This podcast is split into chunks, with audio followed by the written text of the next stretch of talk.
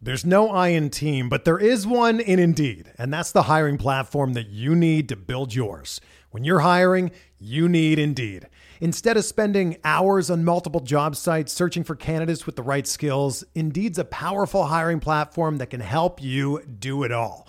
One of the things I love about Indeed is that it makes hiring all in one place so easy because Indeed does the hard work for you. They show you the candidates whose resumes on Indeed fit your description immediately after you post so you can hire faster. Join more than 3 million businesses worldwide that use Indeed to hire great talent fast. Start hiring now with a $75 sponsored job credit to upgrade your job post at Indeed.com slash BlueWire Sports. Offer good for a limited time. Claim your $75 credit now at Indeed.com slash BlueWire Sports. That's Indeed.com slash BlueWire Sports and support the show by saying that you heard it on this podcast. Indeed.com slash BlueWire Sports. Terms and conditions apply. Need to hire? You need Indeed. All right, everybody, before we get started with this episode of Benched with Bubba, if you love the strategy of season long fantasy sports and live for the short term gratifications of DFS, then you have to try out Weekly Fantasy Sports WFS on Owner's Box. Head on over to rotoballer.com backslash box and sign up today. Weekly Fantasy Sports is the best of daily and season long. It keeps you engaged through live drafting and new multi week games. Owner's Box will also be paying out users who bring their friends on board. Watch the real money rewards pile up through their first ever three tiered referral system. Add friends, create groups, and rank up to uh, up to elevate the trash talk and competition to the next level. But that's not it. Owner's Box will be matching your first time deposit of up to $500 for any depositors through January 4th. Just head on over to www.rotoballer.com backslash box and sign up today to claim your $500 bonus and join the new wave of weekly fantasy sports. Now, to this episode of Benched with Bubba.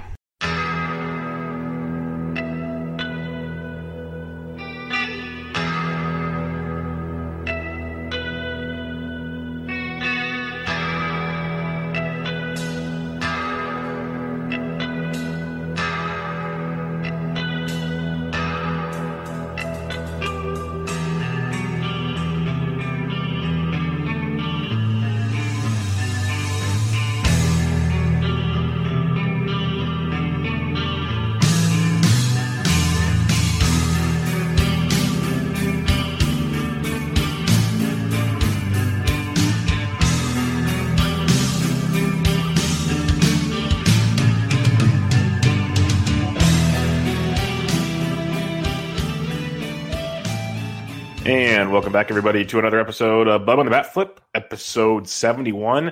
We continue our reviews of our previews for the Fantasy Baseball 2021 season. This week, we're going to hit on the catchers for a brief minute and start off on some outfield stuff. We'll see how far we get. Maybe we'll do some more next week. Maybe we'll call it good. We'll go from there. We'll talk about some listener questions and all that good stuff. I am the Bubba portion of the podcast on Twitter at uh, BDentric, and my other partner in crime on this one, you can find him on Twitter at BatFlipCrazy. Toby, how are we doing, my friend? Doing well, Bubba. We are doing a catcher preview review, uh, which I'm very excited about, as you can tell. Um, you know, catcher, the catching position is by far the most interesting mm-hmm. and fascinating position that we could cover. Um, I know a lot of, of the position oftentimes gets a lot of criticism, and people say that they're not interested in listening to catcher previews. However, I think that catcher is the key uh, to success in fantasy baseball. And so I'm very excited that people are watching and people are listening um, on the podcast because catcher previews cannot be topped. They cannot, but we will try. And um, people did ask questions on this. They wanted the process and all that good stuff. So we'll hit on it once again as we go through the catcher position. We'll get your hot takes on uh, I didn't even put Real Realmuto on the outline because I'm pretty sure he's going to be mentioned 45 other times between questions and everything else. And you're wearing the hat. You're wearing the Phillies hat. I figured it was for. I figured it was for JT. I know. I just posted that on Twitter. I'm wearing my Phillies hat for JT Realmuto. Now, one of the things you might be able to notice, and this is one of the things that's really challenging about parenthood, is right here there's a hmm. little crease, and that's where my four year old stepped on my hat. Uh, I was gonna say sat on it, but okay, uh, stepped on it. Yeah. Stepped on it. I walk into the laundry room because they're all like kind of dangling there, and uh, my four year old standing on my JT Real Realmuto Phillies hat, and I'm just like, "What are you doing?" he's like, "I'm trying to get my own hat." and I'm sitting here like, but it's actually kind of cool. I, I'll try to limit the stories today, but um, my four year old, for some reason, well, he has a Mariners hat and he's had it for a couple years. And so he's super into the Mariners.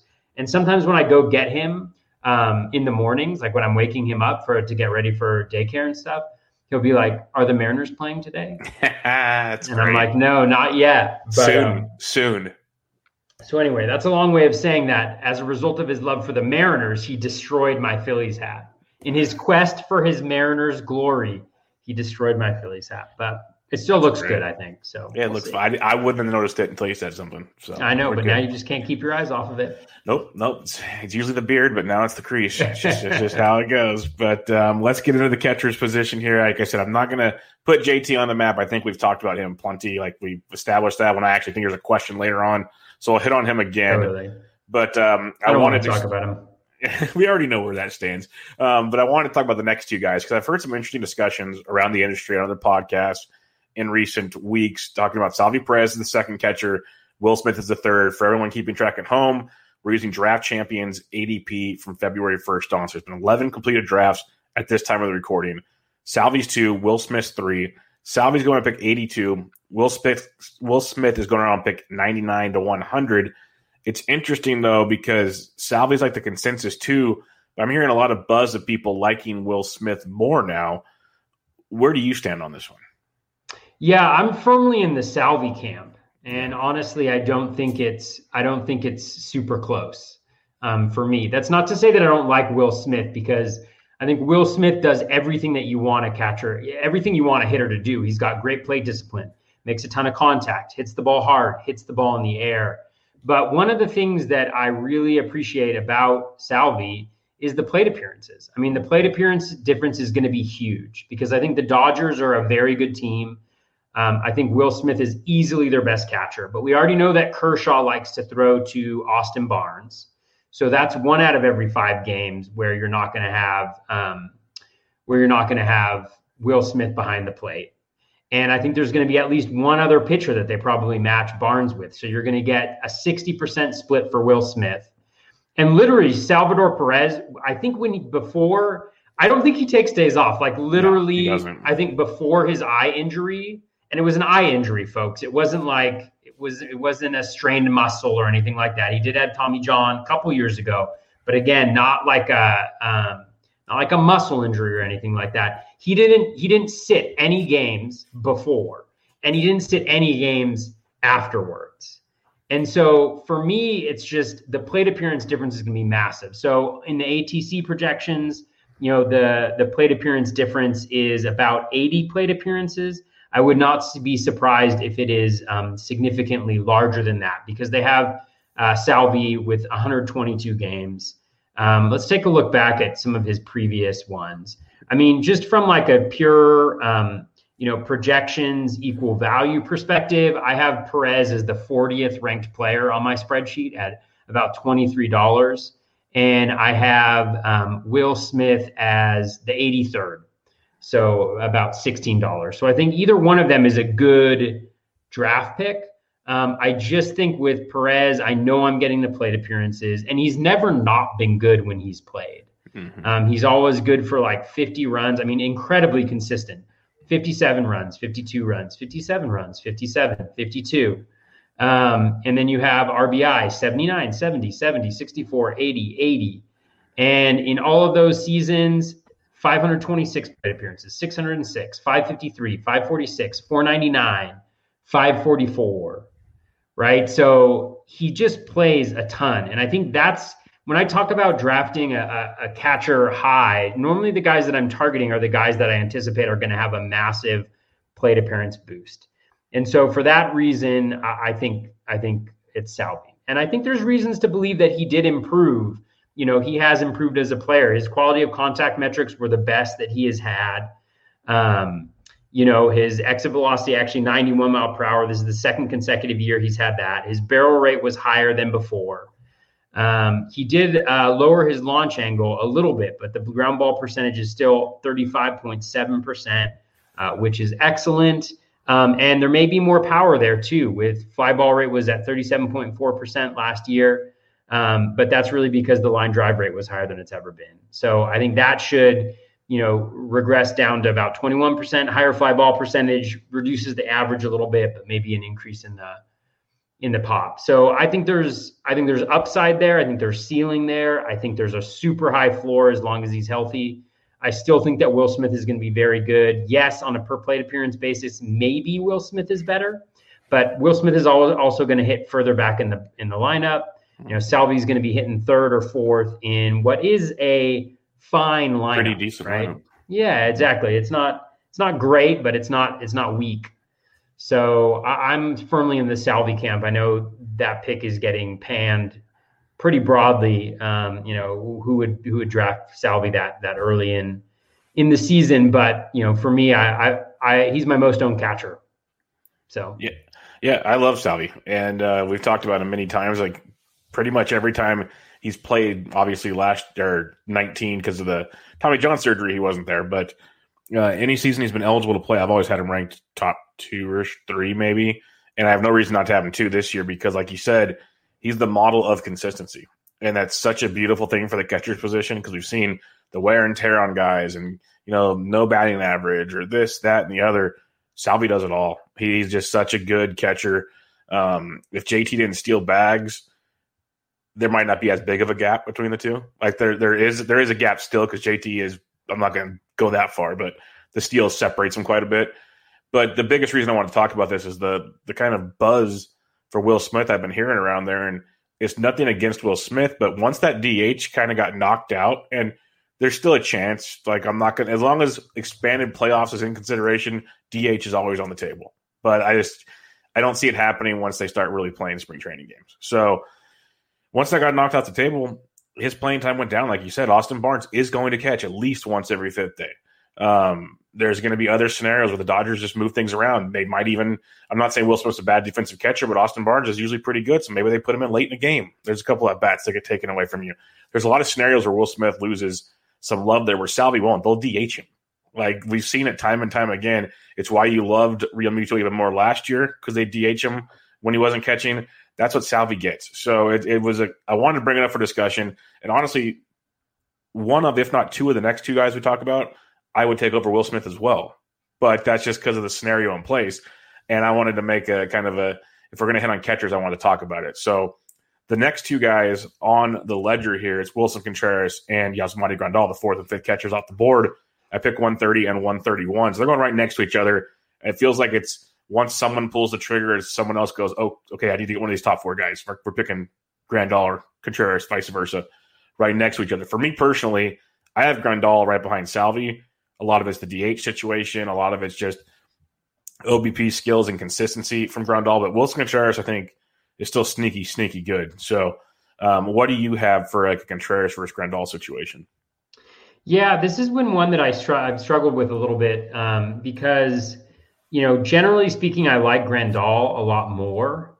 But I think that the problem with Grandal for me is is the batting average. That's the one area where you're really concerned. And oftentimes when I'm building my my teams, you know, if I've if I've gone heavy early on starting pitching, batting is average is something I don't want to fall behind in early, right? Because when you fall behind early in batting average, you can't really make up for it and make up for everything else that you need to do in a draft. So I really want to be high in batting average.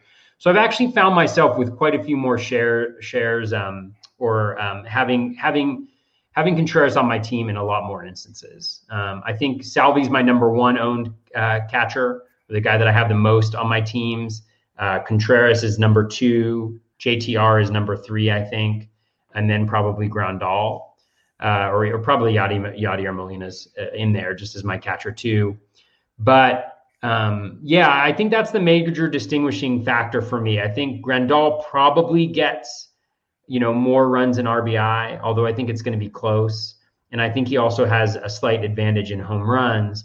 I do think that Contreras may get some additional plate appearances. The DH definitely hurts him. I definitely had in mind DH when I was targeting him you know, earlier on in drafts because you know the Cubs just don't have a lot of a lot of hitters.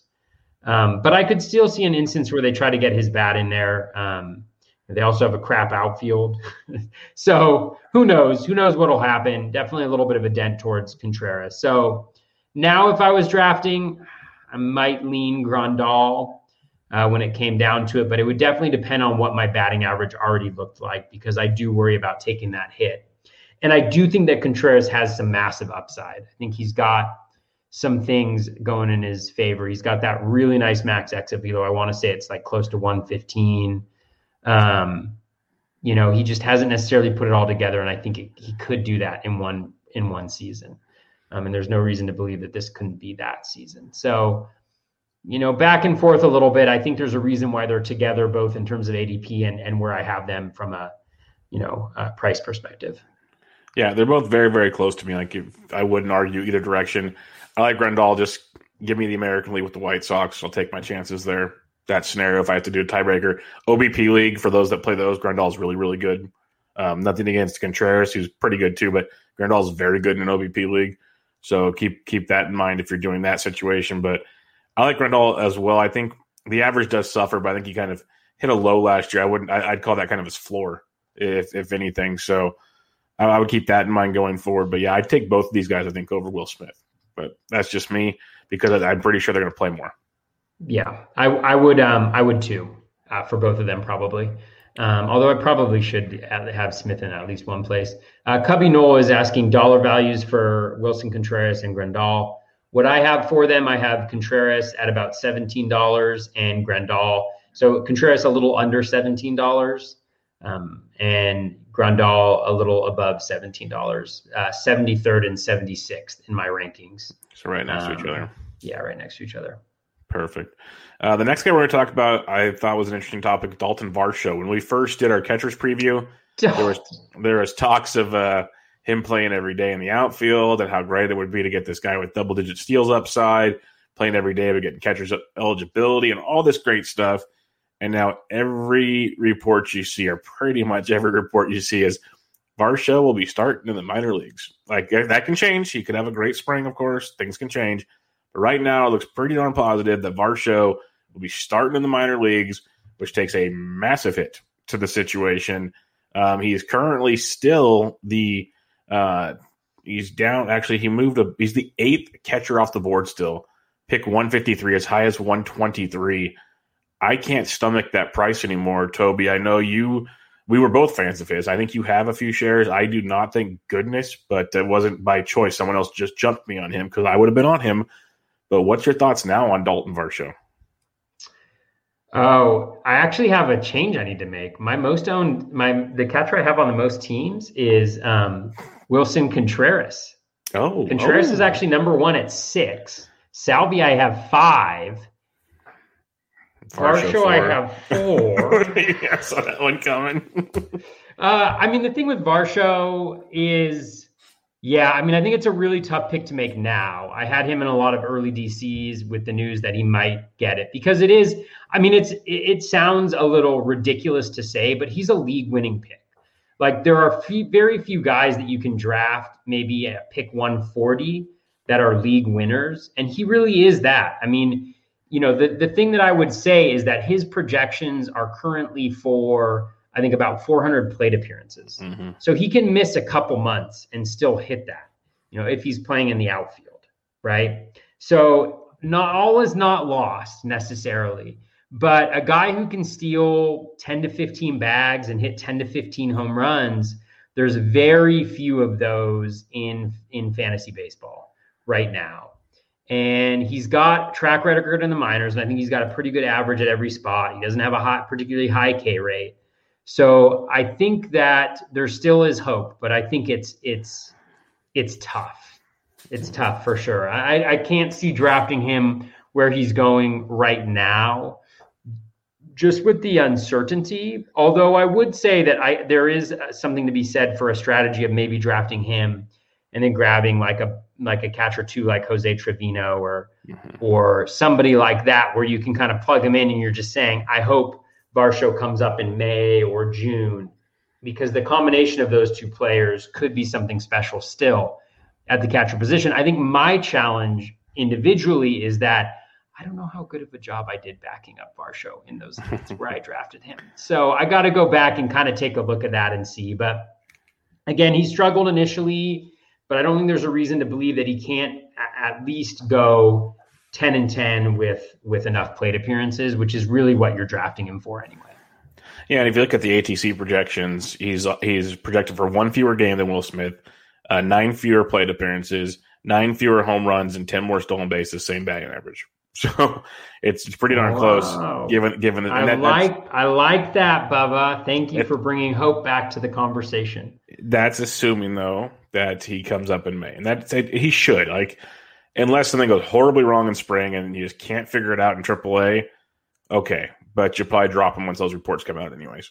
Um, he should be up rather soon. There's no real reason outside of something weird with Arizona to keep him down. So um, I get it. It's just it's this situation like for a DC or something, okay, because you're going to need like four or five catchers anyways. But man, like on a regular team where you like a two catcher league where you probably don't draft a third catcher to stomach another roster spot on a catcher, uh, you can't like wait till the end. Mm. It's gonna be it's gonna be tough.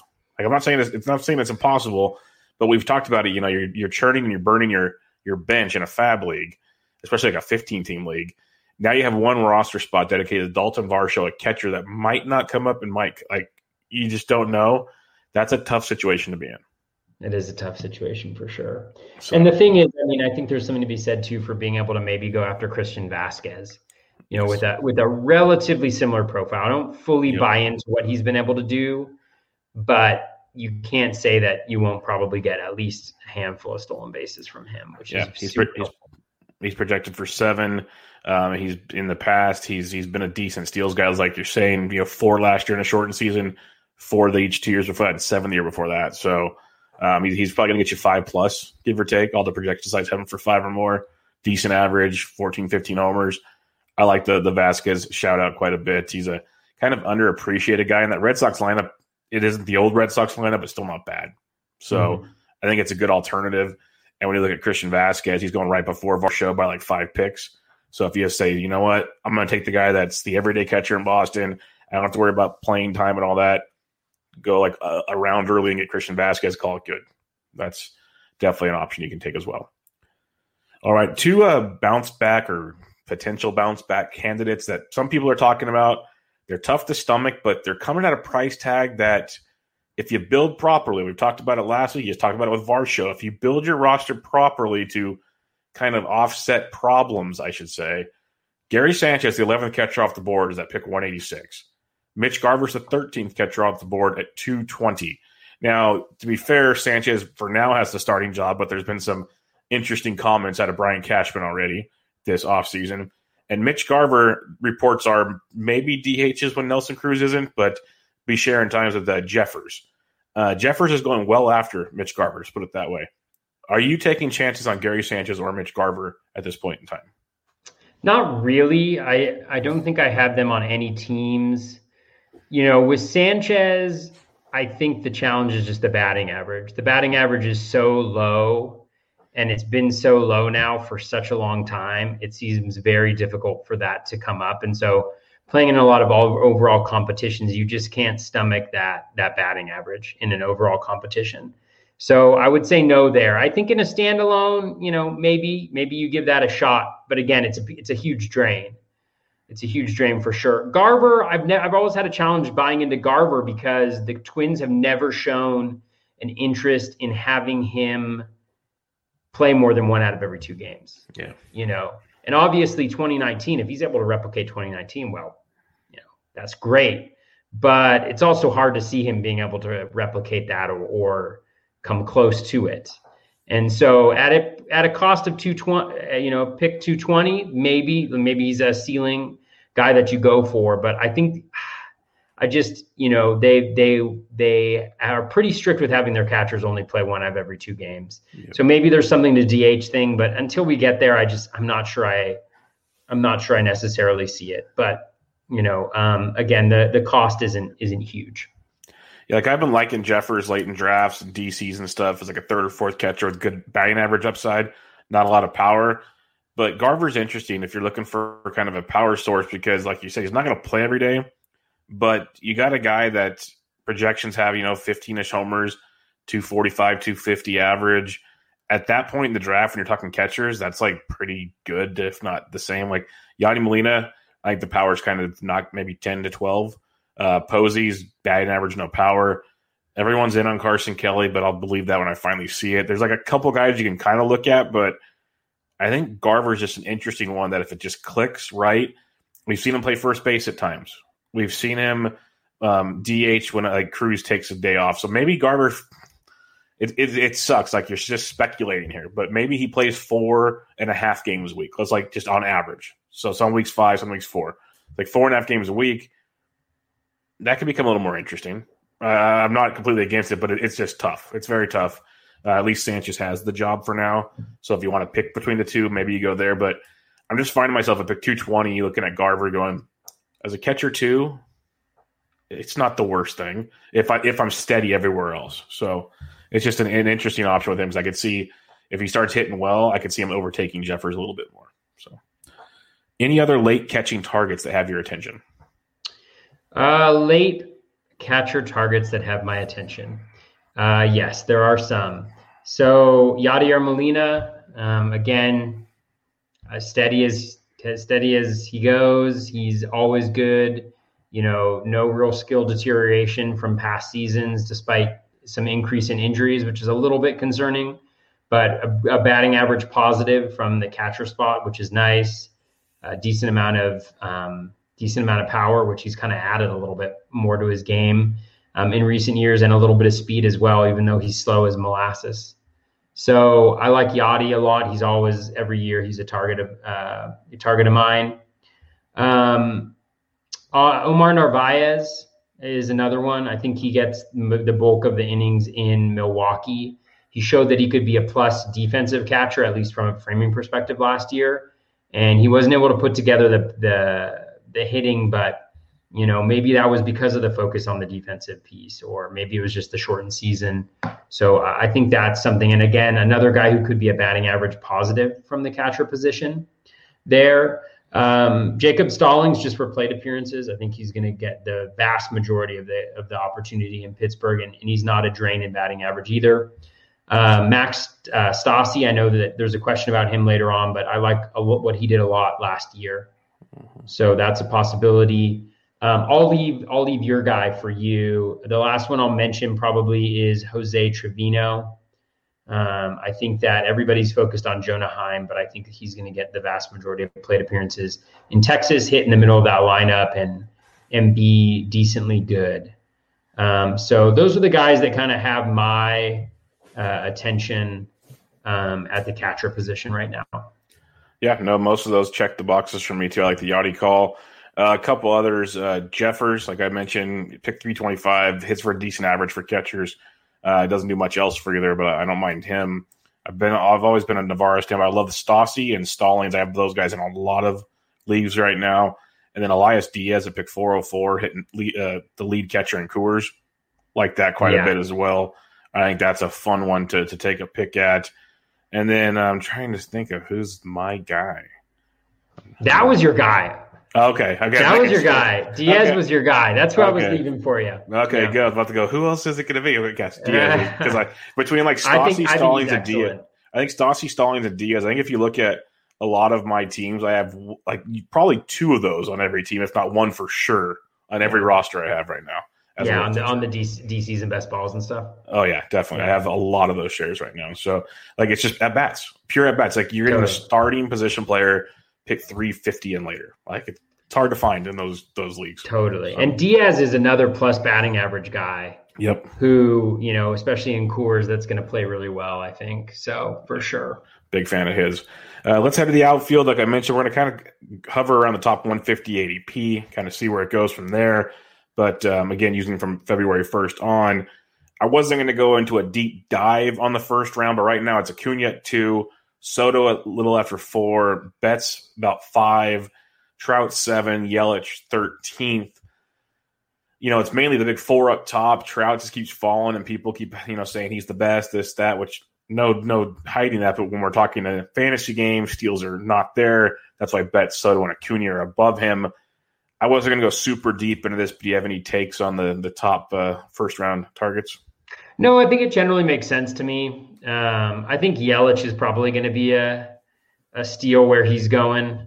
You know, not that you really get that many steals in the first round, but I just don't know if I buy the reasons why. Like, I don't know, you know, why Yelich struggled. I was listening to um uh to Eno and and uh, Derek Van Riper on um on uh, rates and barrels, and they were talking a little bit about the impact on video and the fact that it's it's a lot about timing, and I think that was helpful in thinking about why he may have looked a little lost at the plate. And so now they're going to allow guys to use video in between innings and not with iPads where they can't steal signs, but they're able to kind of look and maybe time things a little bit better. So I think that has a big, a big ish, a big um, impact on Yelich. And I think you know maybe how how that video piece can just get exacerbated is you know you start off and you don't have your timing to begin with because you have a shortened spring, and then you get in there and you don't have the tools that you usually u- use to help you time so you start to struggle and then you're struggling. So you're pressing in addition to not having your timing down.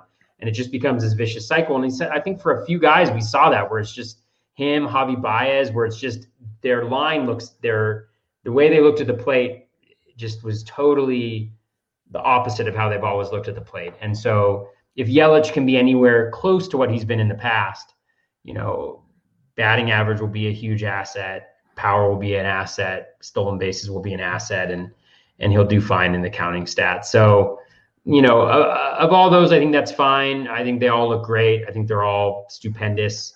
You know, Soto going at four, obviously he's amazing. I think a lot of people are maybe investing a little bit too much in that batting average that he had last year, which was pretty inflated, if my memory is serving me correctly. Let's see. Yeah, the BABIP at 363 um, the K rate fell considerably, but again, it's a small sample size, and it was also only the East and the pitching in the East, which was which was pretty atrocious last year. Um, the ground ball rate is still high.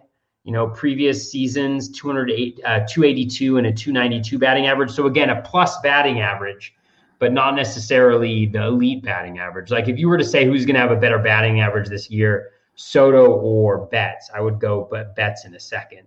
Mm-hmm. Um, you know, and, and so so I don't think Soto again. He's incredible. He's just getting better.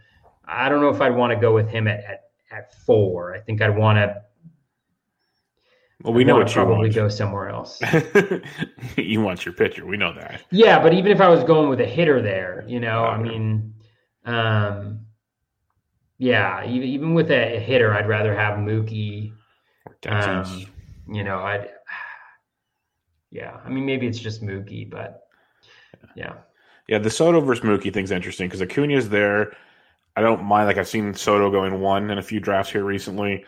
Uh, the Mookie Betts versus Soto conversation is very, very interesting to me. Ray Murphy of Baseball HQ, he uh, wrote about it in um, the, one of his general manager pieces, and um, it was very, very interesting the way he broke it down. That just the consistency of Mookie Betts with the steals and all that good stuff. Like Soto is amazing. I love Soto. Like I probably would draft him just out of like passion over Betts. But if you really want to break down the the actual picks and the fantasy aspect of it, outside of probably homers, which I I would see Soto doing more than Betts, but not by a ton.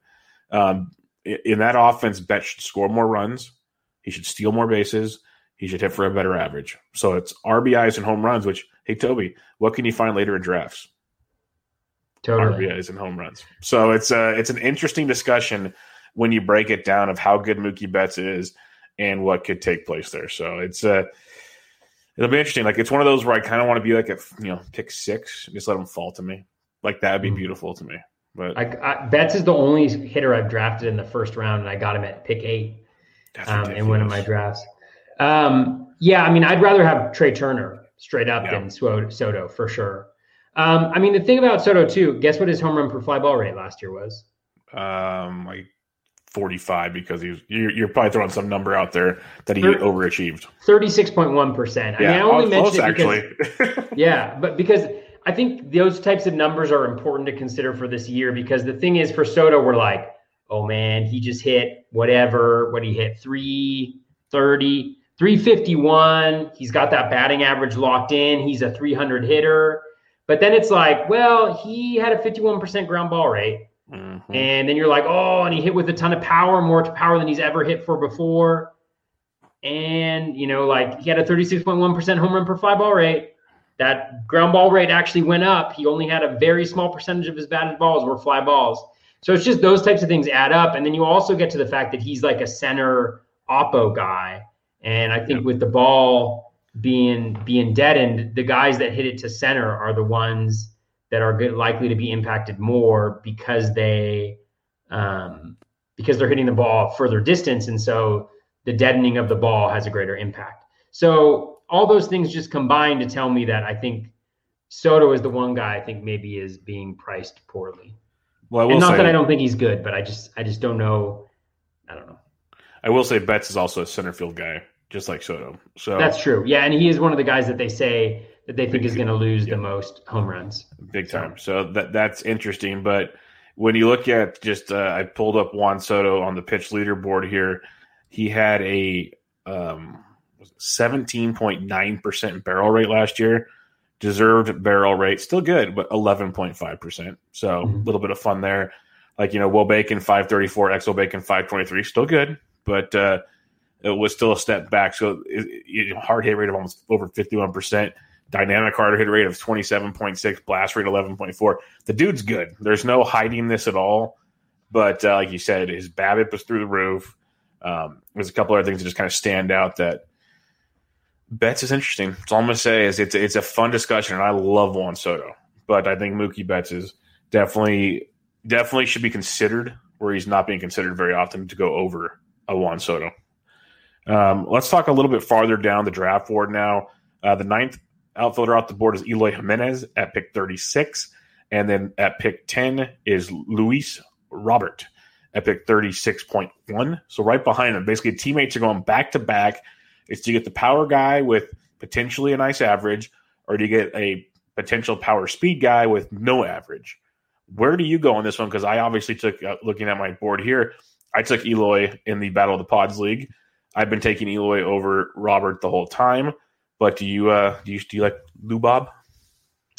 No, you know I would go Eloy here. I think it's really a question of batting average versus stolen bases in a lot of respects. But it's not just that. I mean, because it's it's that right because that's really what what uh, Robert has is stolen speed that Eloy doesn't. Eloy is going to hit more home runs probably. He's going to drive in more runs. He's going to score more runs because he's probably going to be hitting cleanup or fifth. And Robert is probably going to be further back in the lineup, um, especially since his OBP is is not going to be uh, is not going to be great. And so I think there's more concerns for me there. So the question becomes one of is it easier for me to make up stolen bases later, or is it easier for me to make up batting average later? And I think the easy answer to that is stolen bases. I think it's much easier to make up stolen bases this year than it is batting average. You know, there are uh, a, a few guys going kind of in the middle of the drafts where you're taking a similar batting average concern that you have with Robert but you have similar upside in terms of stolen bases. You obviously don't have the power, um, you know, but but you're also talking 130 picks later, right, where you can get some of those guys. So for me, I'm going Eloy in that situation. I love Eloy. I think Eloy is fantastic. Have no problem drafting him any point in the in the third round. i would be happy to do that. So for me, it's Eloy all day, but I understand why people would go with Robert. robert's got that. It's like it's like the Kyle Tucker syndrome almost. If it clicks, he could be amazing, but uh, I, I, still don't know if he'll ever hit for average. So that's where it gets to like at least with Kyle Tucker, you pretty much imagine there's an average there. Um, with Eloy, you know, you're getting 30 to 40 home run guy with a 280 average. That's not easy to find. Like it really isn't. It's JD Martinez type stuff, and we used to draft JD Martinez here or earlier. Uh, he's not going to steal bases, like you said. It just comes down to what you do with Eloy or with with Lou Bob. There's a lot of question marks there, a lot of volatility. He's one of those guys we talked about with like Kyle Tucker and some others. If you want to try to win an overall, okay, I could see you going with with Lou Bob there to try to try to catch fire. But I've heard um, some people talk about it recently. I think it was a White Sox beat reporter or someone else that what if Lou Bob struggles early? Like dude, Tony La Russa, he's he likes his vets. What's he going to do? Does he go, hey, he needs some time in the minors, get some get his head straight? What do they do with him? It'd be hard to see, but you never know. It'd be interesting. It'd be very, very interesting that kind of discussion. So something to keep in mind there. R- Robert is, has a he's got a long term deal though, six years, fifty million. Yeah, but it's not a, it's not like an expensive long term deal. If it's like, hey, kid, go spend spend a month in AAA and figure it out. Yeah, uh, it's just yeah. he's so young still. Yeah, but yeah, I mean, he's elite defensively though too. So I think True. he contributes either way. But um, I mean, I Tony think La Russa. Tony La Russa. I know Tony, Tony La Russa is a big question I have in the back of my mind. I mean, the thing though about between Robert and Tucker is Robert's contact rate last year was sixty-two percent. You know, um, Tucker's was right around league average, if not slightly above league average. You know, and so that I think is the challenge. Is I've mentioned this a couple times on podcasts. Is I really early on, like I'm thinking about error bars on players and like who I don't want. I don't necessarily. I don't really want that. That um, I mean, I want ceiling, of course, but all the guys you're getting there have ceiling. So I want the guy that's least likely to be an absolute dud from there. And I think in that this particular case, it's it's Eloy, and I think there's more power that Eloy can tap into. He's also yep. got a very high ground ball rate um, you know, which is one of the reasons why he also has a high, uh, relatively high batting average, I think, because he hits tall fields.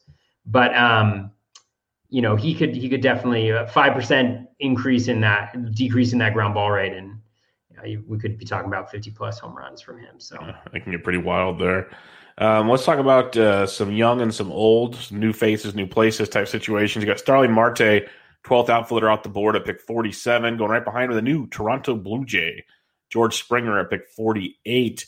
So it's an interesting spot here. Starling Marte, kind of steady Eddie, 2020 type guy, good batting average. Seems to be underappreciated more often than not, but still very good.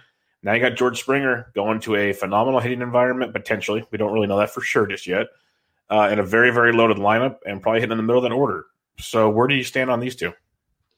Yeah, for me, it's going to be Marte um, in this particular instance, just because I think he's got the leg up on Springer in both batting average and stolen bases. Obviously, Springer is going to score a ton of runs. The power is going to be really nice.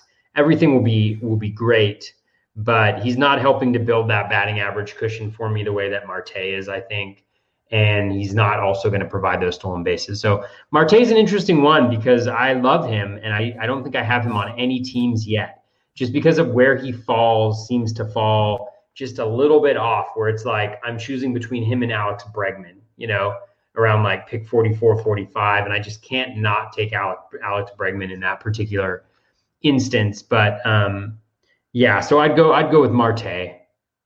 Yeah, I'm with you too. Like I think I have like one or two shares of Marte so far, but um, he just seems to just yeah, no love goes his way. It feels like this year after everyone like Todd Zola and company took him so early a year or two ago and kind of set the curve on him. It's, I guess maybe it's going to Miami. I don't know what it is, but uh, he's been pretty quiet on the Marte front. But I'll be back on that train. I like George Springer. It's fun to see what he's doing, but you mentioned the no stolen bases, probably lower average. So that's a nice differentiating factor for me as well. Another fun one here Marcell Ozuna has re signed in Atlanta, um, and he's the 14th um, outfielder off the board at pick 55. Going right after him at the 15th outfielder, Randy Arozarena at pick 56. So I find this one interesting. You have Ozuna coming off an MVP caliber season. You got Arozarena coming off an MVP caliber postseason, and all the hype train behind him. The difference, main difference, stolen bases, of course. But at least with Ozuna, we've seen it for like more than three weeks. So, what's your thoughts on these two? Yeah, it's tough. Arozarena is a huge issue for me because hmm. we have such a small sample size to deal with. And despite that, all of the projections love him, but I cannot seem to find myself taking him. I have not drafted him a single time, even though he would fit some needs for my teams in that particular place. And I just think it's again like an error bars thing where, you know, we have such a small sample from from Arozarena, anything could happen next year. Anything could happen. Um, and that includes him being absolutely fantastic. But I just question whether he's going to steal as much. Maybe. I don't know. The batting average, the lack of contact, it all worries me. So my my my mind tells me Ozuna I would probably go with there, although I think he's he way overperformed last year, but I think he's still in a great spot. He's hitting cleanup in that lineup in Atlanta, which is going to be really good. Um, so I would I would probably lean in Ozuna in that particular instance, even though it kind of cuts against my like desire for speed there. But I just think that Ozuna's solid. He's been solid for a long time. Even in his worst season, he's still helpful. And he has the potential to contribute in at least four categories. Yeah, maybe a few stolen bases here and there, but I think that 12 with St. Louis is is a thing of the past. Yeah, I'm not counting the steals with him. It's mainly give me some good power, run production, decent average. I, I just know, like you said, we've seen it with with Ozuna the hard hit, like the Statcast metrics have been there pretty much his whole time, so it's not like a fluky thing in that regards.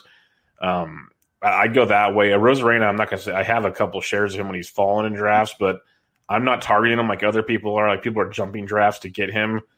I'm just like you. I'm kind of concerned at the same time. Like I see the upside, so in certain leagues I take the chance. They're best balls, they're DCs where I have you know deep, deeper uh, player pools and can make adjustments where I need to but there is serious concern, like serious concern about has he done this before. Um, I'm just not as confident as some other people are that are willing to take him like in round three or something. That's that's pretty pretty gutsy for me. It's like he's a risk. Like he's not maybe an injury risk, but he's a massive risk. Like you mentioned the air bars.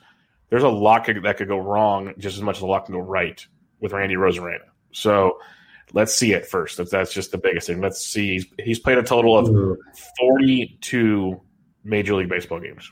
So I have I have an idea, Bubba. Yeah. Let's see what the well the interprojection standard deviation isn't going to be that. I mean, every every projection system likes. Yeah, they're all pretty. They're all pretty similar too. They're all 20-20 type guys with a two sixty ish average. I'm going to try this out. Okay, let's see. We got Ozuna. He's got a three point three two inter uh, projection standard deviation on ATC. Arozarena has a 5.48. Yes. There you go. There you go. This is what we call, there ladies and gentlemen, confirmation bias. I am looking, I am looking for a data point to confirm my intuition that I should stay away from Randy Arozarena, and I found it with the inter projection standard deviation, courtesy of the ATC projection system.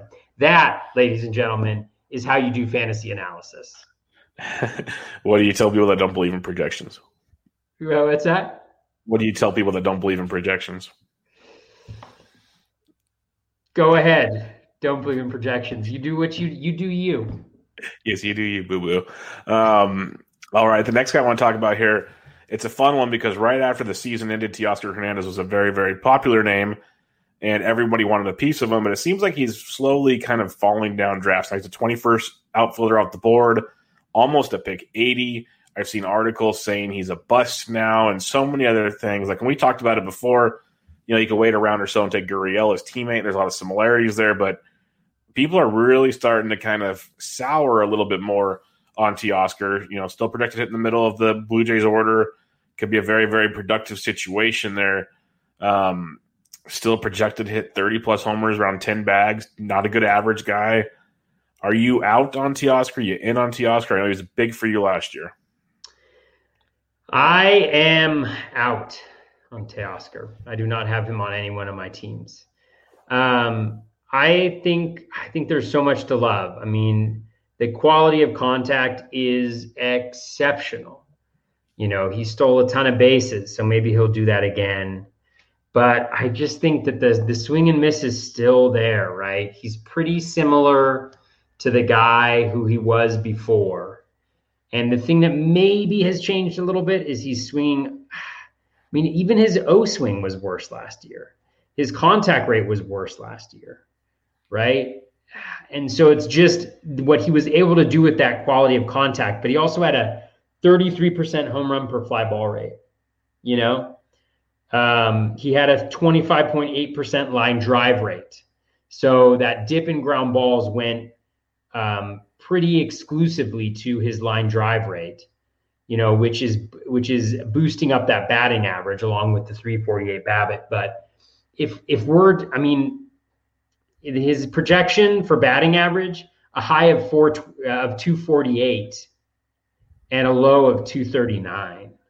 You know, and so it's just over the course of a longer season, I think it's really hard to see him keeping up what he's doing. The another major question mark for me is the speed because he is decently fast and he was successful at stealing bases, but it was kind of the first time he's been successful. And I just don't know. I just don't see it happening. I just don't know if he's going to get to double digit stolen bases. So again, beautiful, beautiful player, Teoscar Hernandez. Loved him, loved what he did last year, but I just don't know if it's it's if it's sustainable over a longer period of time and especially with the crowded situation they have there, mm-hmm. um, it's just a few too many questions for me to snag him right there. Error yeah. bars. That's my new saying. Error bars. RotoWire needs to make a T-shirt. Air bars. Pocket aces and air bars. You should have two shirts by now. Um, I've got a yeah. game. I've got a game. There you go. Uh, Teoscar is he's a tough one. Like we, I loved him last year because where he's getting drafted. Now you have to like make decisions. Like Nick Castellanos is right behind him. Gurriel, who we've talked about, some other guys are, are like Eddie Rosario becomes interesting discussion with Teoscar Hernandez. So it's it's nothing against Teoscar, but I think we saw his ceiling last year, or pretty close to it, and you're paying for his ceiling, and that's something we you should never want to do when you draft. That you can't do, you should never want to do. So um, I'm gonna I'm probably gonna pass on him as well, which really stinks. But if he keeps falling, then we'll have a discussion because if he gets out of like pick 100 or so, maybe a little farther down, it becomes a lot more interesting because I'll have my stolen bases, feel a little better about that, and we'll, we'll have a, a, better discussion. The next outfielder. Let, let, me ask you a question here. Where do you think Teoscar Hernandez? This is the game. Where do you think Teoscar Hernandez's inter projection standard deviation lies between Ozuna and Arozarena? Right in the middle of them. I think he's uh, right in the middle. like smart man. Two or something. He's right around four. So what Ariel essentially said is under three is really good. Um, over four is not very good. He's right around four. Um, so he's like average. So he's kind of in between. Yeah. I like it. You know what that says? Randy Arozarena worse than Teoscar Hernandez. Um, all right. Uh, the next guy I want to talk about suffered through COVID last year, just did not look anything like his normal self, and that's Austin Meadows. 25th outfielder off the board to pick 95.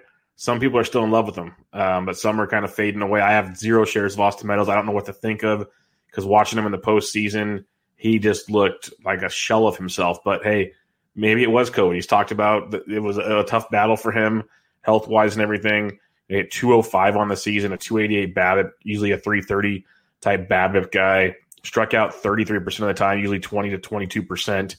Um, it's just a massive, just down, down season for Austin Meadows. But uh, he's coming back after a full off season. Should be healthy. This is a guy that we were drafting, you know, top twenty ish outfielder last year.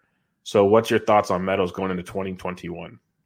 God, you keep on asking all these questions about guys that I have very poor justifications for my position on them because I absolutely loved Meadows heading into last year. You know, I just I loved him. I had no problem drafting him in the third round, you know. Um, and now I'm like, oh, I have him on one team because he fell to like pick 110 or something like that. So, uh, but I also think that he's a guy where I think spring training does tell me a little bit of something, you know, just from a health perspective. And as we learn a little bit more about what he was going through last year, not just only with the COVID, but I believe he had like an elbow or shoulder or something like that that was bothering him as well. So, right now he's not a priority for me. I'll, I'll, draft him if he falls far enough, but I will be interested to see how he looks in spring training and what we learn maybe a little bit of how he was feeling last year. I think that will be instructive for what what happened, how I feel about him in drafts because he does, you know, I mean, towards the end of 2019, he was just on absolute fire. Like everything was just on fire. Like the contact rate, the plate discipline, the quality of contact, it was all wonderful. Um, and so he's capable of that. And and around pick 80, 90, I mean, that's becomes a little bit intriguing if I feel if I feel good about him there. Yeah, the more and more I think about Austin Meadows, I need to kind of I need to do my best to forget about 2020. I know we can't say we, we say you probably shouldn't forget about everything because a small sample still a sample, but uh, you know, documented COVID stuff it's it makes it a little more kind of justifiable because he was so far off. Like it wasn't like he was just bad; like he was just so far off from his previous seasons. So it, it makes me kind of think, okay, maybe I'm overthinking this one, and I need to dig in some more because where he's getting drafted is very intriguing for a guy that could hit you like 25 homers and potentially steal you like 15 bases with a good average, scoring a lot of runs at that point in the draft. It's intriguing. It's very, very intriguing. Would you be shocked if he outperformed Randy Arozarena this year? No, I exactly. wouldn't. But let me ask you a question. What is Austin Meadows' interprojection standard deviation? 3.2. It's 5.8. Ooh. It's higher than a Arozarena's. Ooh, that is bad. Yeah. So I mean, but it it it again, confirmation bias speaking, it's a data point that reflects our emotions, right? The volatility, um, the volatility is hard to pin down. Mm-hmm. It's hard to, um, I guess, a different way to say it is, it's hard to have a really firm position or a really firm belief on somebody that has so much volatility you know? Um, because all of those are they're all possibilities and we know that. And so it's really hard to pin down oh i think meadows is going to hit the 75th percentile of his projection. It's like you know there's a lot of things that factor into that and and some of the um, and every all of those things are out of our control so i don't know it's just interesting That's side tricky. note That's yeah it's, it's very interesting those um, are the um, types of guys i want to i want to get later in drafts yes right because we know that they have ceiling in that particular instance. Definitely. So, That's why, yeah. If he falls some more, like get past pick 100, we'll start talking some more. It could be yeah. quite interesting. Uh, another little debate here: players that we compared going into last season is very similar. Projection systems have them very similar again. Tommy Pham, 32nd outfielder out the board, pick 130. Ramon Laureano, 35th outfielder out the board to pick 139. Both had some down seasons, battled some injuries. Tommy Pham uh, picked up a heck of a scar this offseason as well.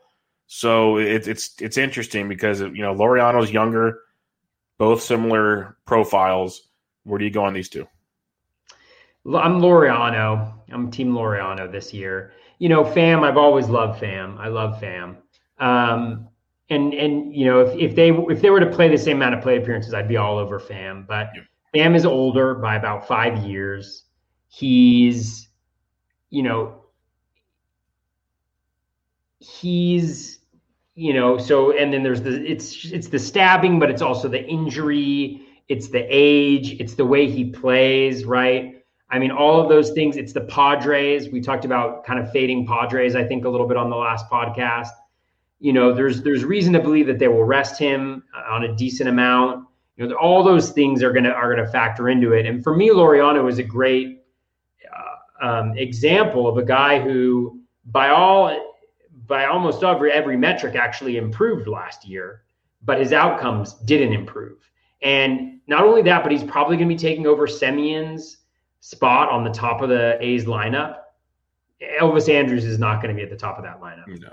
Um, Laureano, I think, has a good shot of doing that or batting second. And and I think you know, and I'm all over it. And I think the projections are low on him um, because I think, especially with stolen bases, I mean, he's 26, so he's yes, he's gotten a little bit older, but a full complement of plate appearances, and I think Laureano is. Um, I think he's really good. I think he's I think I, he's a guy that I have on a, a number of, of, my different teams. So, yeah, it's a fun one because I've always been team Pham. Like you have, I even started the offseason as team Pham. But the more the Padres made acquisitions, the more complicated this got. And you just started looking at it more, and the more I look at, at Laureano, I was, I was big on Laureano last year.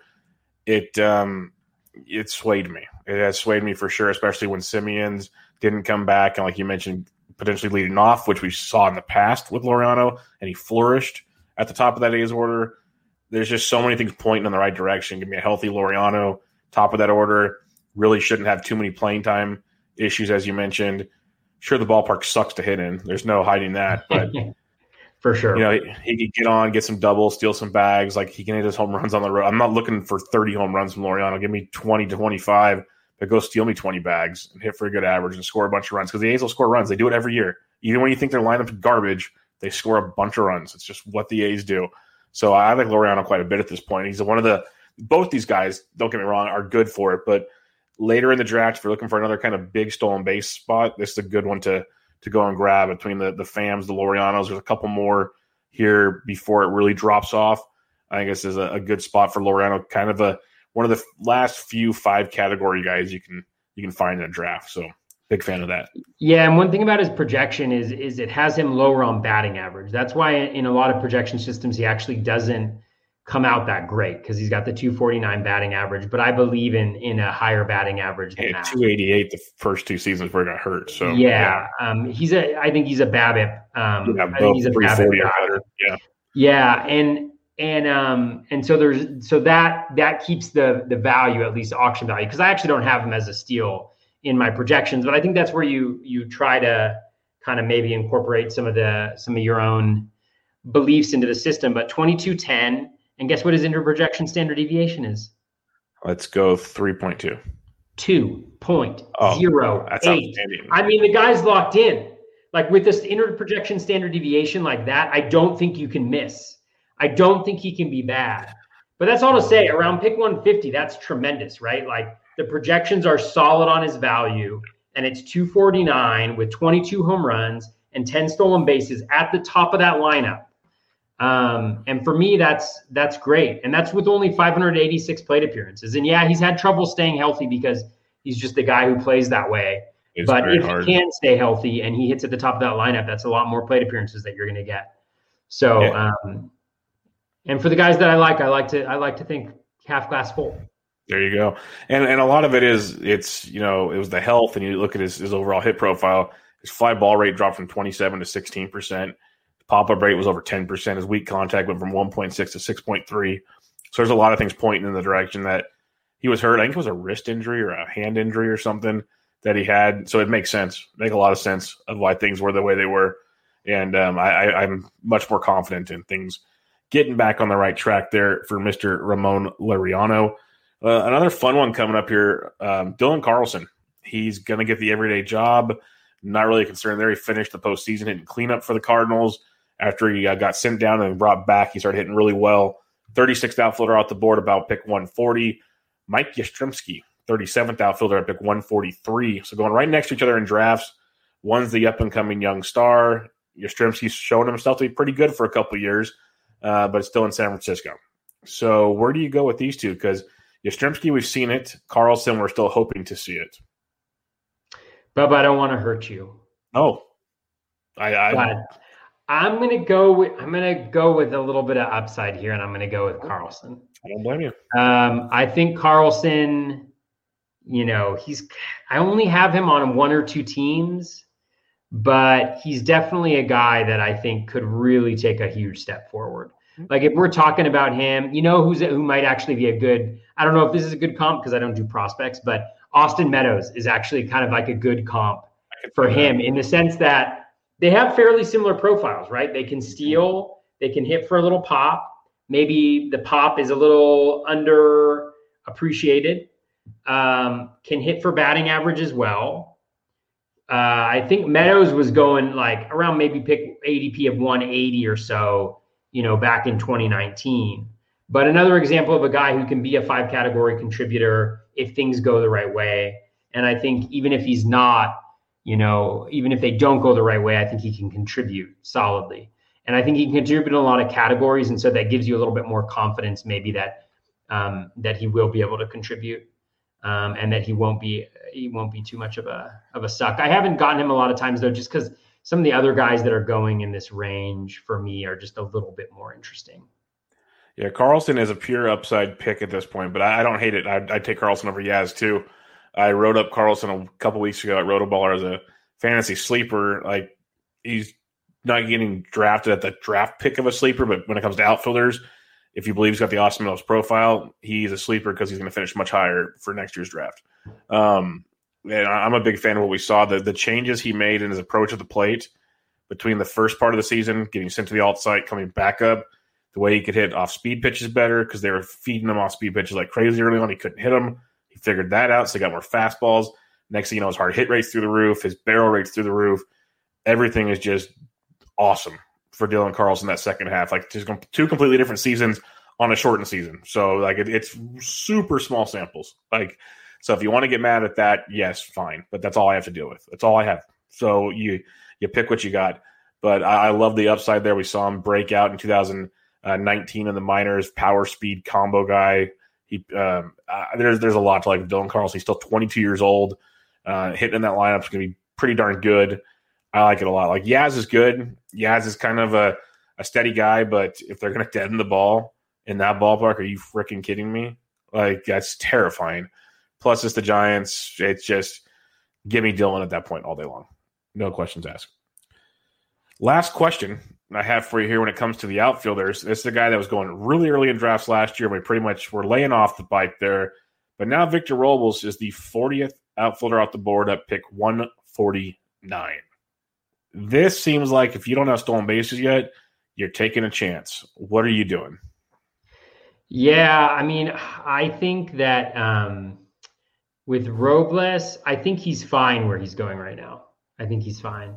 Um, a guy that I really liked actually heading into last year, but I think we've now seen him be pretty overmatched for two consecutive years, which is not to say that he that that will continue to happen.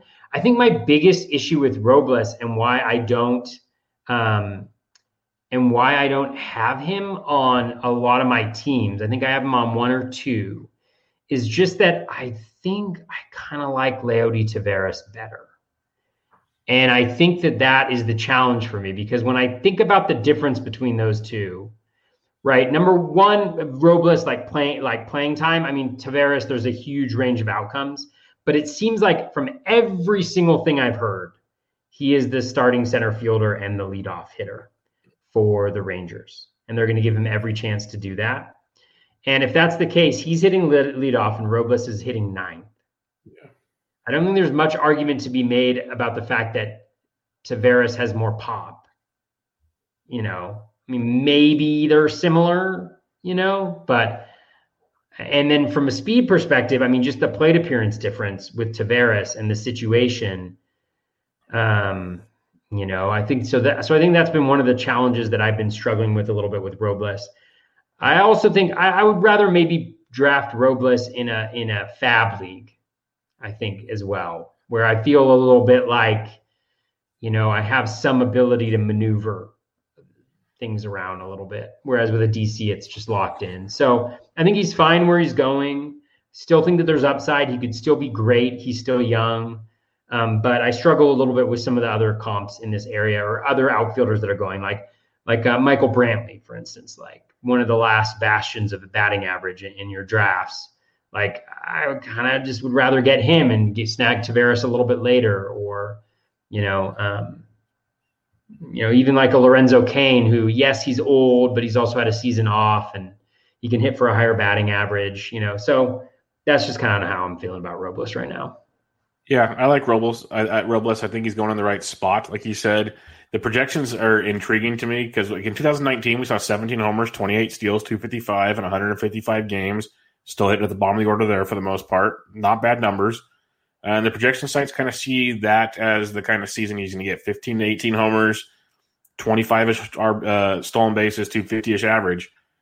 It's not bad. It's a pretty, it's a pretty good setup there at that point in the draft. I like Taveras. I took Taveras in the Battle of the Pods League. I think there's a lot to like with him leading off, like you mentioned. Don't disagree with any of that.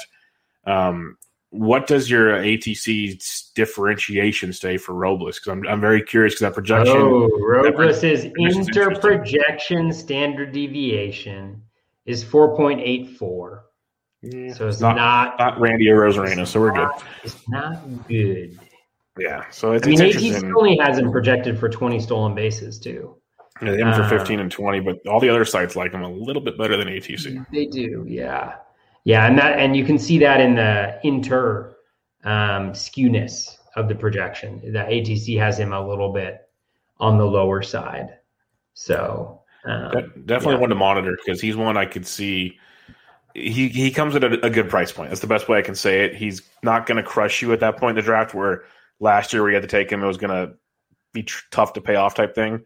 But I, I, like him at this point in the draft. If I'm looking for steals, Taveras leading off is definitely a great argument there. I still like I like Robles as well. Like I could live with either one. I'd probably take Taveras just for that the spot in the order we're talking about there. But there's something about Robles. It just takes like one injury and he's back to the top of the order. And then that mm-hmm. gets really, really tasty in that lineup. So um, yeah, that's where I'm gonna be on that one for now. But no, uh, no who Robles pairs well with? Who we talked about earlier? Let me think. Let me think. Eloy Jimenez. Eloy. It's a yeah. nice little pairing there. Very good pairing. Very good pairing. There you go. Make your pairs, folks. Some Pocket people think about pairings of wine with food. On this podcast, pairings of fantasy baseball outfield. Home runs and stolen bases. We have you taken care of. Sure. Um, all right, let's hit some listener questions up here. We have some good ones this week, as always, and we'll kick it off with at Sox fan Chris seventy two Chris G. Who is the best catcher in baseball, and why is it Yasmani Grandal? This is why I didn't put JT Realmuto on the floor because now you have the floor. Um, the best catcher in baseball is JT Realmuto. Let's be honest with each other. Uh, it depends. We only talk about fantasy baseball on this podcast because I do not have the knowledge or skills to talk about regular baseball. Um, so I would go with JT Realmuto in that particular instance. But Yasmani definitely has a good shout for just overall baseball player. Um, He's very although, his defensive acumen is very good. Yeah. So, yeah, but yeah, JT fantasy can't really can't really argue that one too much. Yeah. No way. Uh, and, and he's, he's, the best real catcher. Let's be honest. He's very good as a defensive catcher too. Very so. true. Uh, MLB Moving Averages asks, "Sell us on paying up for catcher Toby. I'm such a cheapskate. When I see the limited plate appearances, I get shook off and always seem to be late to the party. I've drafted with John. We've seen John talk in our, our podcast chat, and he does a lot of best balls and everything, and he always takes catchers late. Like we saw it in the Battle of the Podcast Leagues. He was one of the last guys to take catchers. So sell him, Toby, because you sold me and you sold others. Heck, on LABR tonight, Jeff Erickson goes, um, Cole, Giolito, JTR. I thought you were drafting for him. So that's pretty good. Oh, like, God, I, like Giolito Cole, I was over the moon for, but he threw JTR Giolito in there. And, I mean, that's ridiculous. How does that happen in How is that an expert league?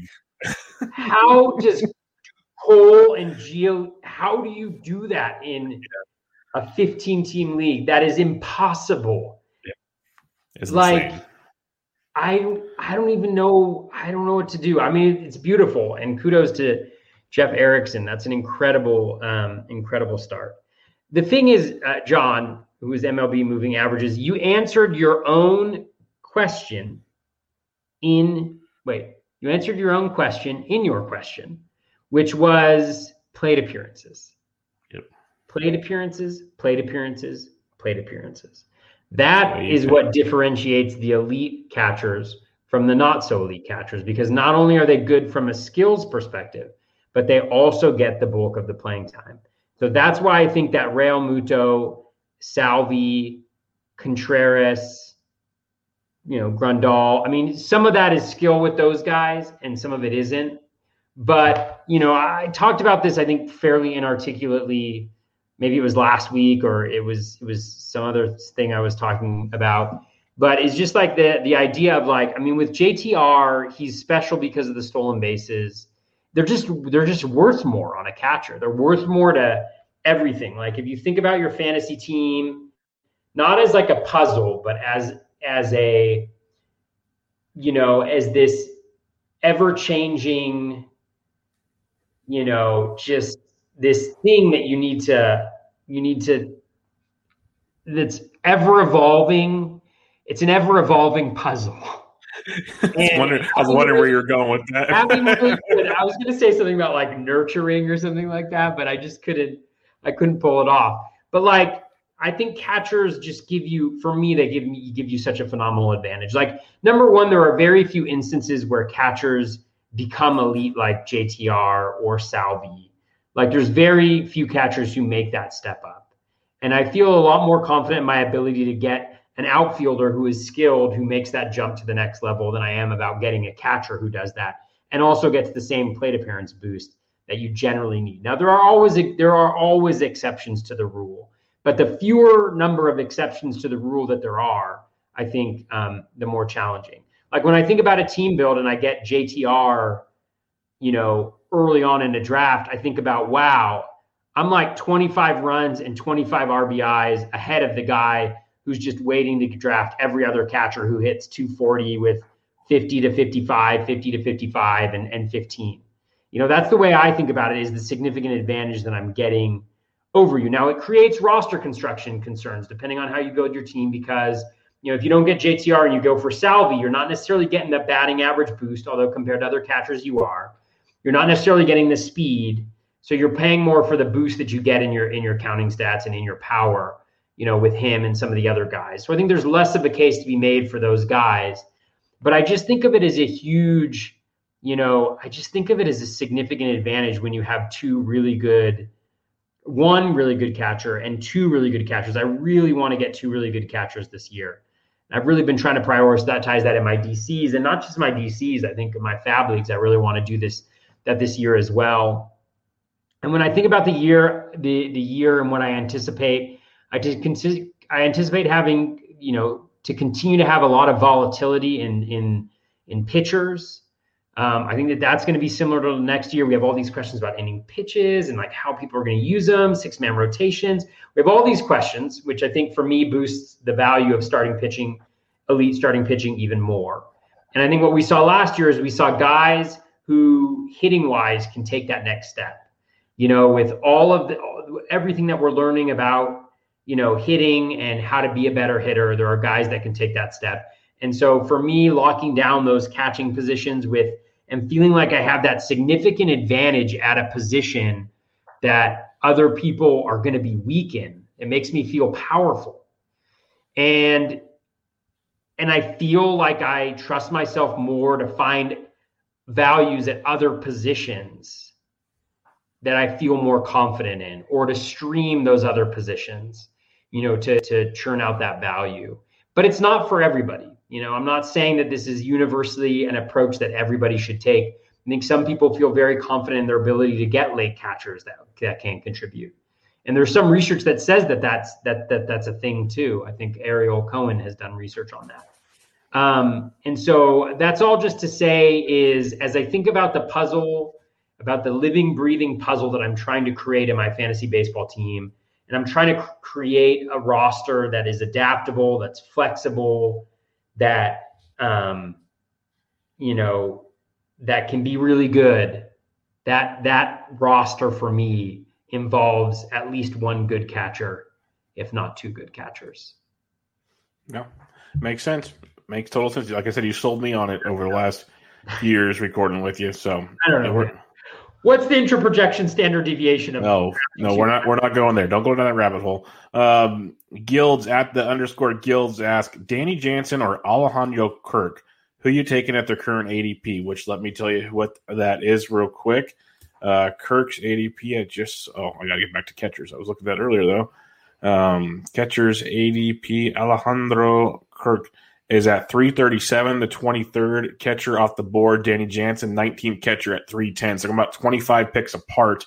Um, I'm still going Jansen for now, but I like Kirk a lot. It's just it's Jansen's job, and his defense is going to keep him there for at least a little bit.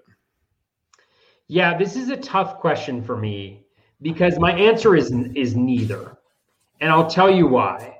Because at least in a FAAB league, in a FAAB league, you can't really draft Kirk if he's not going to be on the major league roster to start off with, which is highly likely. Just because, as Bubba mentioned, it's just so freaking difficult, especially without knowing that they're going to come up to use one of your seven NFBC roster slots. And I'm assuming, you know, that that um, uh, Andrew is asking this question, you know, from an NFBC perspective because that's what he plays. He's a very good NFBC player.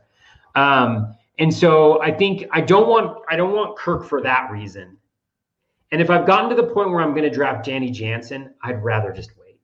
Yeah, just some of those guys are making the stalls and everything. That's the thing is, if I don't have that really good catcher, I'd rather just wait. Yeah. You know, like around where Jansen's going, like, You know, uh, he's going around 308. It's like just wait and get Narvaez. Yeah. You know, just wait and try for Stassi. Just wait and get Stallings. Just wait and get Diaz. Just wait and get Trevino. You know, like that's that's how I feel pretty passionately about the catcher position. Is if I am going to get a catcher to that that I don't feel great about or that I have to ask questions about. Like I like Yadi and I'm willing to go there, but he's also kind of old.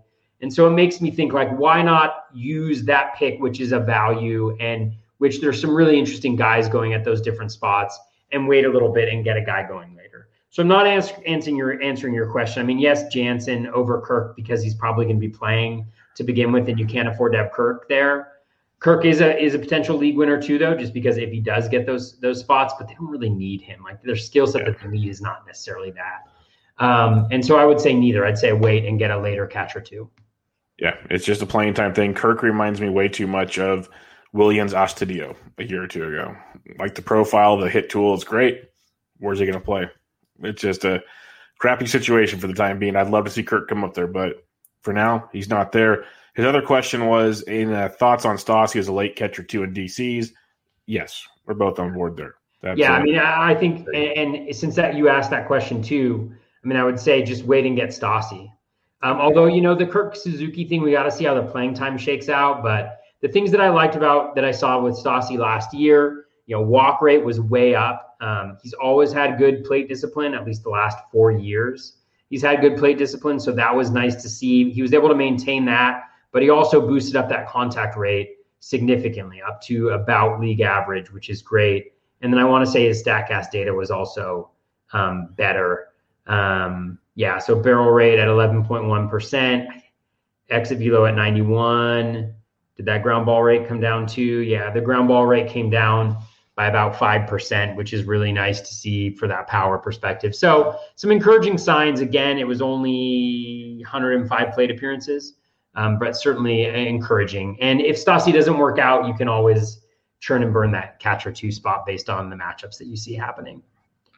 All right. Uh, breaking Ben underscore T asks Toby, do you think I wasted a pick on Varsho based on where I took him in our DC? For reference, it was round 10. Ben, I told you when you signed up for the DC that I was not going to answer another one of your questions ever again, especially after what you did to me drafting Keston Hiura right when I was going to draft him for the first time this year. Unacceptable. I refuse to answer the question. Uh, no, we talked about Varsho, I think, pretty extensively. I would not draft him now where he's going just because I think there's there's a little bit too much concern. But actually, let me actually do this. I'll take a look at your team, Ben. Um, well, what what's your perspective on it? Um, I, I, said I, I, can't do it. Just knowing that he'll be down for a month or two. I understand the aspect of how great he can be if he's there, but it's a big if for me that uh, he's going to come. And we even saw it last mm. year when, when they called him up, he still didn't play every day. So it's just it's a concern for me. But Ben, you did it right. You want to know why, Bubba? Do you want to know what Ben did? What's that? It's deviation. Hey, oh, oh, he backed into, into projections. Yeah, oh, he, he, back, he, backed, he backed it up with a good second catcher. Who did he back him up with? Uh, let's go Max Stassi. Elias Diaz. Beautiful. Smart man. That that's beautiful because Elias Diaz has a very good batting average for a catcher, or should have a very good batting average for a catcher. And so you, when you have him in, you have a high batting average, relatively speaking, and some contribution because he's playing more often than not because Dom Nunez sucks. Um, and then, um, and then you, then you get the the stolen bases. I think it's a. I think you did a great job, Ben. You did a great job. Yep. I also saw that he signed up for a main event with me, which uh, questions are off the table. Off the table. Um, Marty at Beamer underscore cleaner asks, "What are your guys' take on CJ Cron and Coors?" Well, Marty, if you paid attention to my Twitter on the day he signed, I'm very excited. Like it was a great Monday, phenomenal Monday because a the Rockies love to play old guys over young guys. B Cron and Coors Field gets me all kinds of giddy. So and he's going free in drafts, obviously going to change now, but even the projection signs like the bat. Um, I think it, um, Derek Carty tweeted out in a 600 plate appearance sample, which is not what's projected for on the site. But if you were to play 600 plate appearances, he's close to 40 home runs in Coors Field. Like I am over the moon about potentially CJ Cron playing every day in Coors Field. You? Yeah, I, I feel good about it. It's a minor league deal, so you just got to consider that. But he's uh, he'll be good there. I've got him in a dynasty league, so that feels nice. Um, yeah, yeah, everything that Bubba said. Yeah, he's minor league deals. Remember, they used to sign Mark Reynolds to minor league deals, and he played over young kids all the time. It's the Rockies, folks. It's the Rockies. I mean, Josh Prentice sucks. So let's. Yeah. I, I, I don't mean to be mean. I'm saying that word too too often.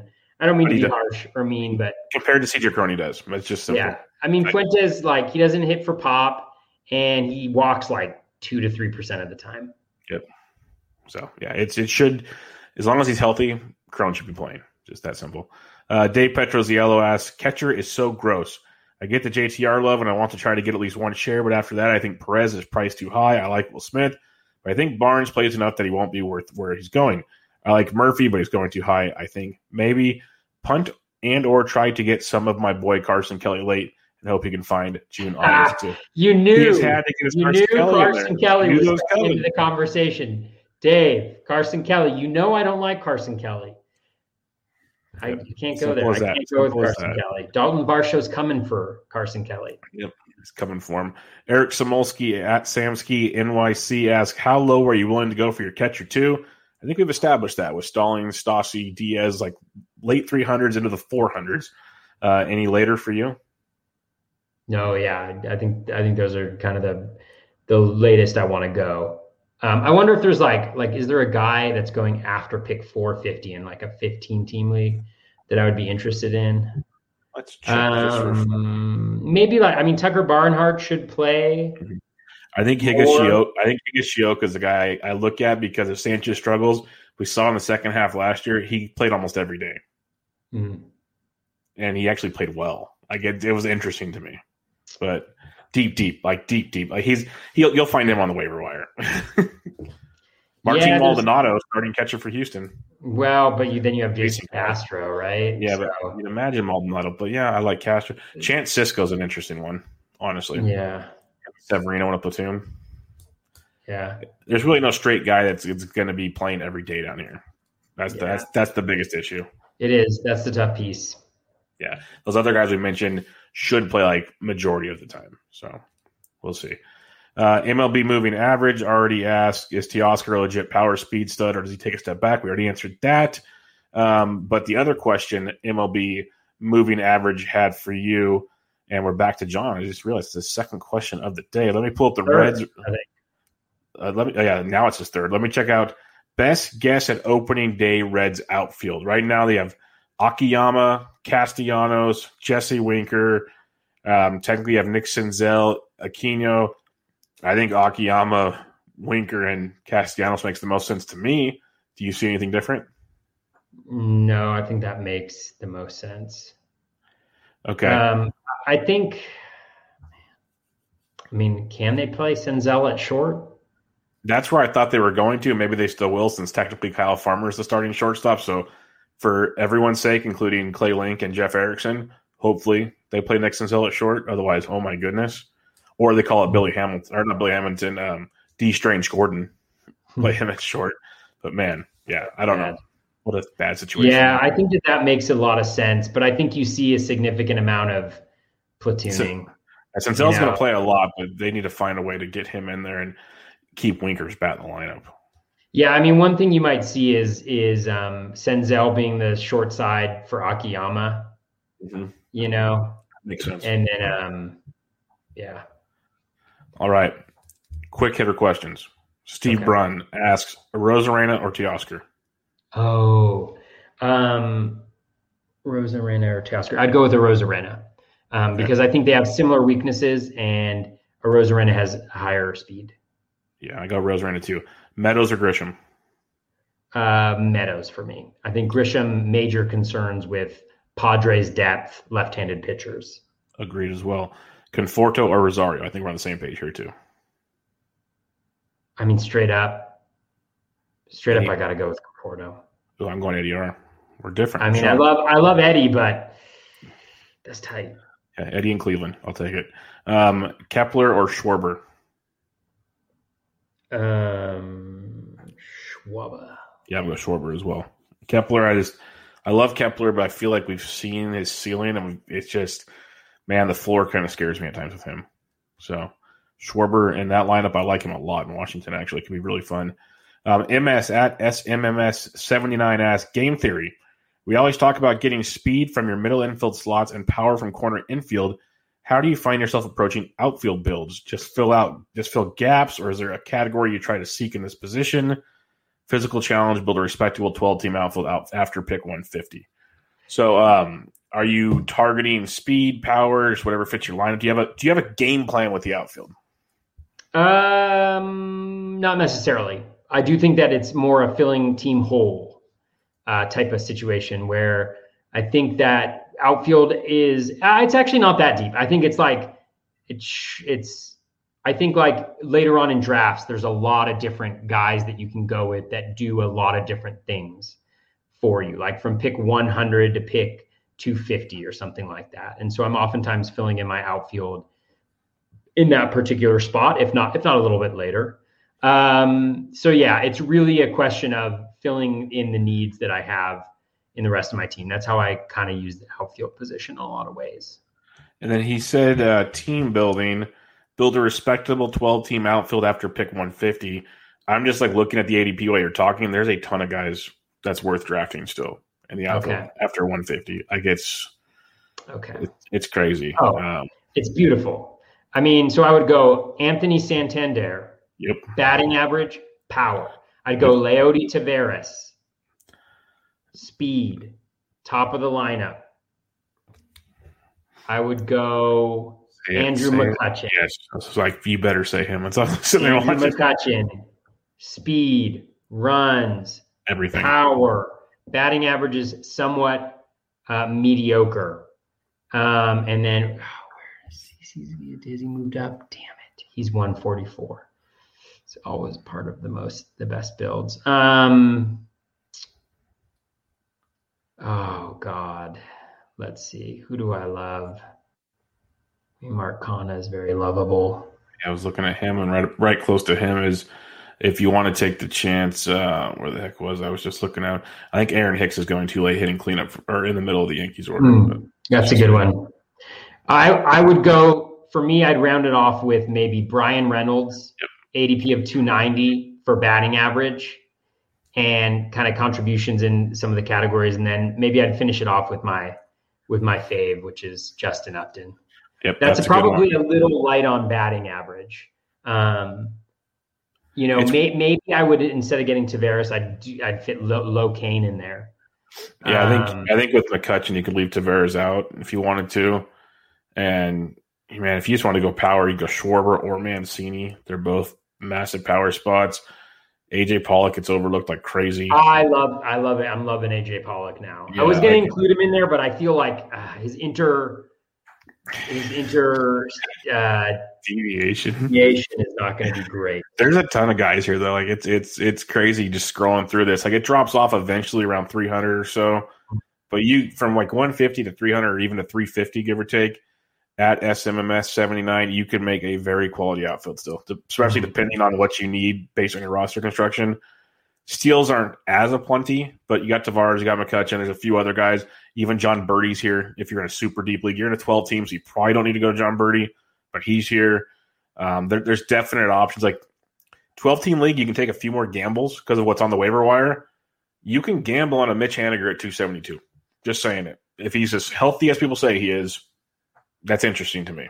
Uh, I, am still kind of concerned. I'd love to see him in spring training, but all the early reports are very, very positive there. So that's interesting. Another gamble if things shape up in the preseason, given it's the Rockies. Sam Hilliard at 321 is uh, another one you could take a, a gander on, but there, there's there's a lot down here, a lot to uh, to play with for sure. Gregory Polanco going around ADP of 400. I don't draft Gregory Polanco. Oh, dude, all over that. I know you do. You like injured players. You and Justin Mason. It. No. Um, at Eric Samolsky asked, who's your preferred speed outfielder for later in the draft? Some guys like Berti, Leotis, VR. I think Leodis. Pretty Leodis, much. yeah, for yeah. sure. Yeah, yeah. There's there's Leodis and um, Lo Cain. You know, you gotta you gotta be a little conservative on that estimate for stolen bases. given age and that he didn't play.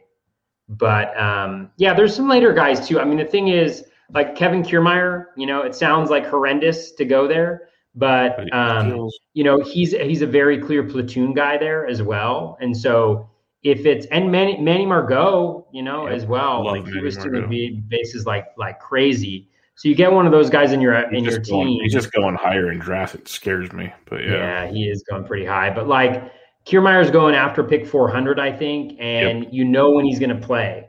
And so if he's going up against four right-handed pitchers in that first half of the week or three second half of the week, you can just throw him in there and you know you're at least given a chance and he's not going to necessarily hurt you too badly in power either.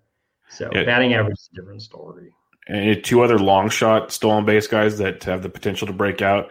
Uh, you'll see the name a lot, Edward Olivares for Kansas City with uh, that situation could be interesting. And the other one, I was just looking at Oscar Mercado, if you're believing in that. Oh, yes. That That's a really good shout, Mercado. I've, I've been drafting him a little bit late, lately. And um, Anthony Alford and Brian. Goodwin as well on the Pirates. Whichever one of those guys gets um, that last outfield spot there, I think could be really interesting. Uh, Marty Tallman asks thoughts on Corey and Alex Dickerson.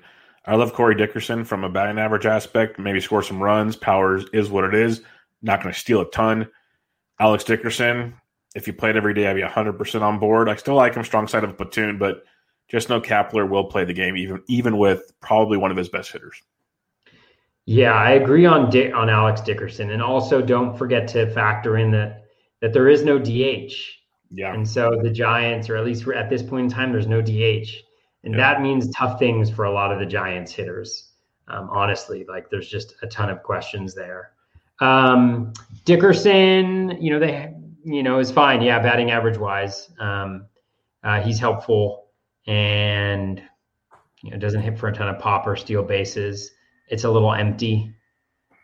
Terrible OBP because he swings at everything. Um, so yeah, I'm like I'm not into him. I don't really draft him, but I could see the value of it.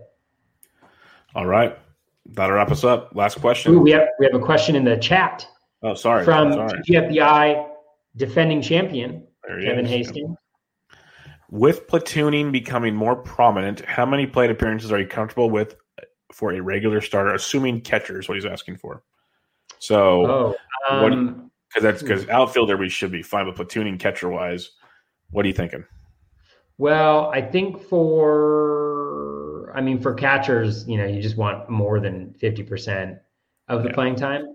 Um, I prefer but, like 65 if I could, but that's probably asking too much in some situations. yeah. Um, but just more generally with it, um, and I think that's actually a really good point for why catchers also have more value now is because there's fewer guys that get the bulk, yep. right? So it really is a differentiating factor. But I think generally, I think this is where you can grind out a lot of value in other positions is by um, knowing platoons and planning for platoons and not being caught in a situation where you you're missing games because of the platoons.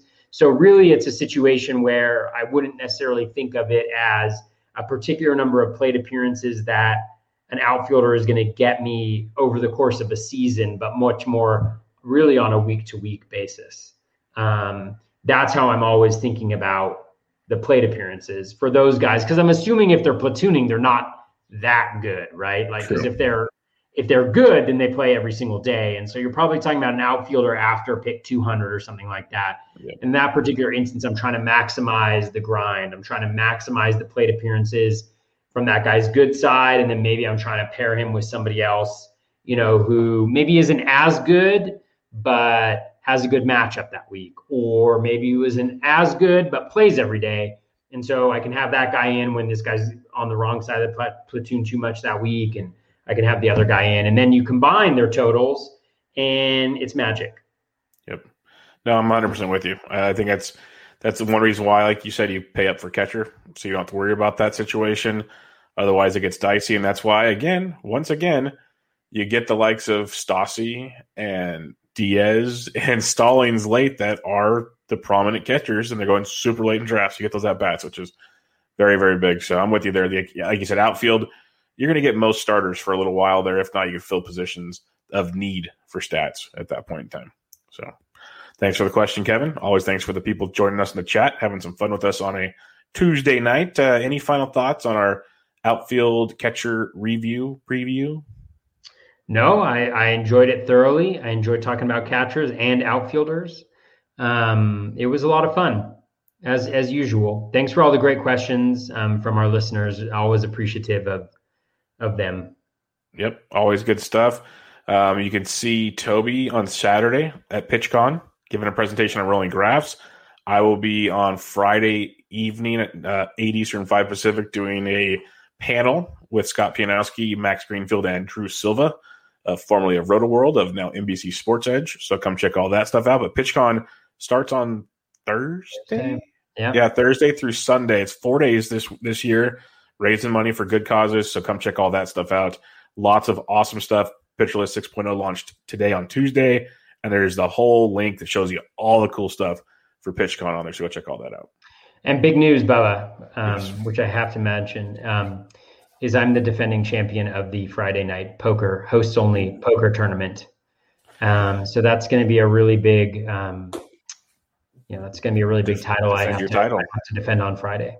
I might I might have to see if I can finagle my way in there. We'll see. We'll see. You should. Might. You should. We'll see if I can. We'll see. We'll see what I can do. I might have if you beat to. me, I'll be really sad. So as I you probably won't. I as you go in, as so you go long. into the pot, just think about how sad you could make me if you beat me. Uh, I can't. I What I can't like my opponents to think about uh, while they're going up against me in poker is how sad I'll be if if they coming, win from, that coming hand. from the coming from the silent assassin trash talker in in the DMs. Like this guy makes you feel sorry for him, be nicest guy on the planet, and then boom, hits you with the jab. Like this is what Toby does. Watch out, folks. Gotta be Watch out. careful. Remember Philadelphia, Rocky. It's all right there. It's all Oh. coming together. Um, oh man, can we throw in some Rocky music in the podcast now? Like like what? uh, I tiger man. uh, Oh, geez. which is hilarious because my kids, my um, uh, my oldest, my seven year old, is super into Eye of the Tiger, awesome. and so they'll like play it on repeat over and over and over again and dance to it, which is just something else. Oh man, else. it could be worse. Could be worse. So that that's good. But everybody, yeah, check out Toby on Twitter at BatFlipCrazy. All the good PitchCon stuff coming up this weekend. We'll be back with you guys on next Tuesday. I'm on Twitter at BDentric. But uh, thanks for listening. Bubba and the Batflip, episode 71. Catch you guys later.